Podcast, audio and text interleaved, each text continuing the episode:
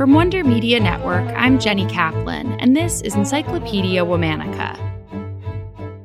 Today we're taking a look at the life of a prolific composer who scored films, TV shows, and became a household name for listeners of the BBC. She won three Emmys and was the first openly transgender person to be nominated for an Academy Award.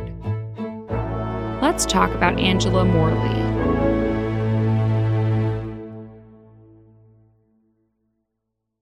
Angela was born in 1924 in Leeds, Yorkshire. Her father was a jeweler, and the family lived above the shop where he spent long days fixing watches and resizing rings. When Angela was young, she was inspired by musical influences around her. On Sunday evenings, her father would play the ukulele banjo, and her mother would sing along with a deep contralto voice. But what Angela loved best was the old fashioned gramophone. It was large and housed in a mahogany cabinet. To play a record, Angela would wind up the crank at the side. When she first started listening, she could hardly reach the crank, but she loved to listen to her parents' dance band albums. When Angela was eight years old, the family got an upright piano and installed it in the sitting room. Angela started taking lessons from a local teacher. But just three months later, her father died suddenly at the age of 39. The lessons stopped, but Angela's musical journey didn't. Angela then took violin lessons for about a month, which she loved, but her grandfather, whom they moved in with, didn't, and he smeared grease on her bow, effectively ending that phase. Next up, Angela started learning the accordion.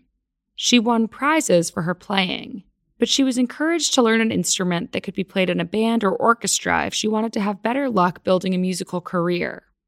So again, Angela changed instruments, picking up a pawnshop clarinet and later the alto saxophone.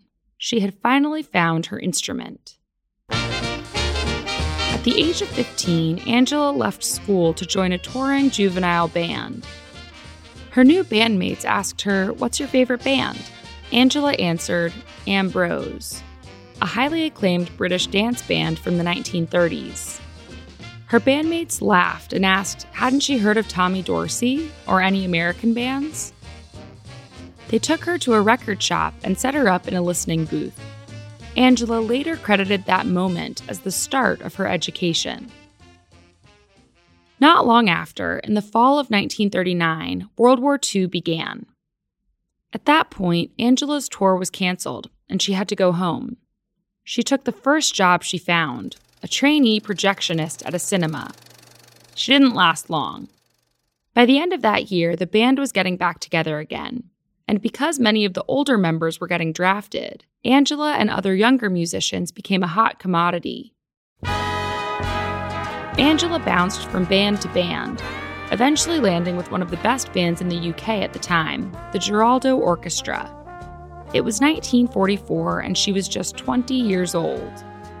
It was with the Geraldo Orchestra that Angela got a real education in arranging. The band played for the BBC, and it morphed to provide a wide variety of tunes, from swing to jazz to orchestral music. This versatility became Angela's calling card. Angela officially made the switch to composing, orchestrating, and arranging at the age of 26. In her long career, she wrote music for TV shows like Dallas and Dynasty. She also wrote arrangements that were used as source music for a number of famous films, including E.T., Star Wars, Superman, and Home Alone. She wrote melodies for musical greats like Itzhak Perlman, Yo Yo Ma, and Joshua Bell.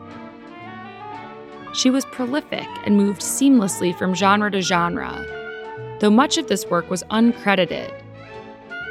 While the composer often gets the credit, the orchestrator and arranger are like the thread that stitches the musical ideas and brings the piece together. Throughout her life, Angela struggled with her gender and her identity.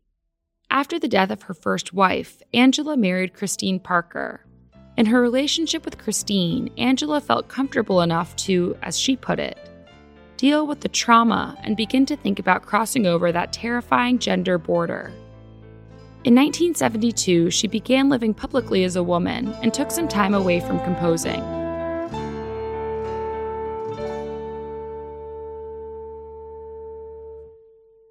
Five years later, in 1977, she returned to work when she was asked to score the animated film Watership Down, a whirlwind experience that was later turned into a radio drama called 1977. Angela first got a call from the conductor on a Thursday evening. They had a recording studio booked. The orchestra was assembled and contracted to play the following Monday.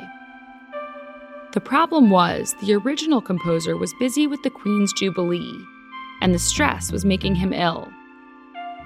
He hadn't finished the score. In fact, he'd barely written anything at all. Angela brought on another orchestrator, Larry Ashmore, to help build out the two musical sketches into finished pieces. They were recorded the following Tuesday. The producers asked Angela to stay on and compose for the rest of the film. She was hesitant at first. She hadn't even read the book the movie was based on. But in the end, she was convinced. The score is atmospheric, quirky, and creates an air of importance. It even featured her primary instrument, the alto saxophone. Angela finished the job in just a few weeks' time. The soundtrack was later named one of the 10 best scores of 1978 by the Academy of Motion Picture Arts and Sciences. Angela Morley died in Scottsdale, Arizona on January 14, 2009, at the age of 84. While she may not be a household name for the general public these days, Angela is revered by her musical colleagues. In one obituary, John Williams said, She was certainly one of the finest musicians I've ever known or worked with. As an orchestrator, her skill was unsurpassed, with a technical perfection that was drawn on and nourished by a lifelong devotion to music.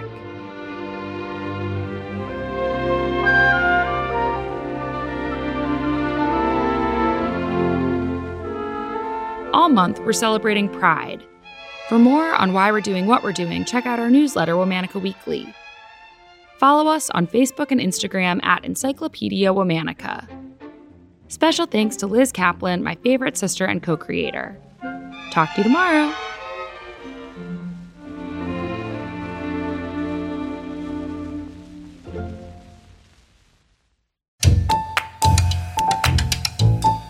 Before you go, I want to tell you about another show I think you might like. By the 1990s, Toronto's gay community already had its coming out. The rash of violent, unsolved killings of the 1970s and 1980s were fading from the headlines. But for transgender women who knew what it meant to be overpoliced yet underprotected, a history of violence was repeating itself. Sex workers, in particular, found themselves vulnerable and ignored. The Village from CBC Podcasts returns to explore the stories of two women Alloura Wells and Cassandra Do, whose deaths remain unexplained and unsolved. Listen to The Village wherever you get your podcasts.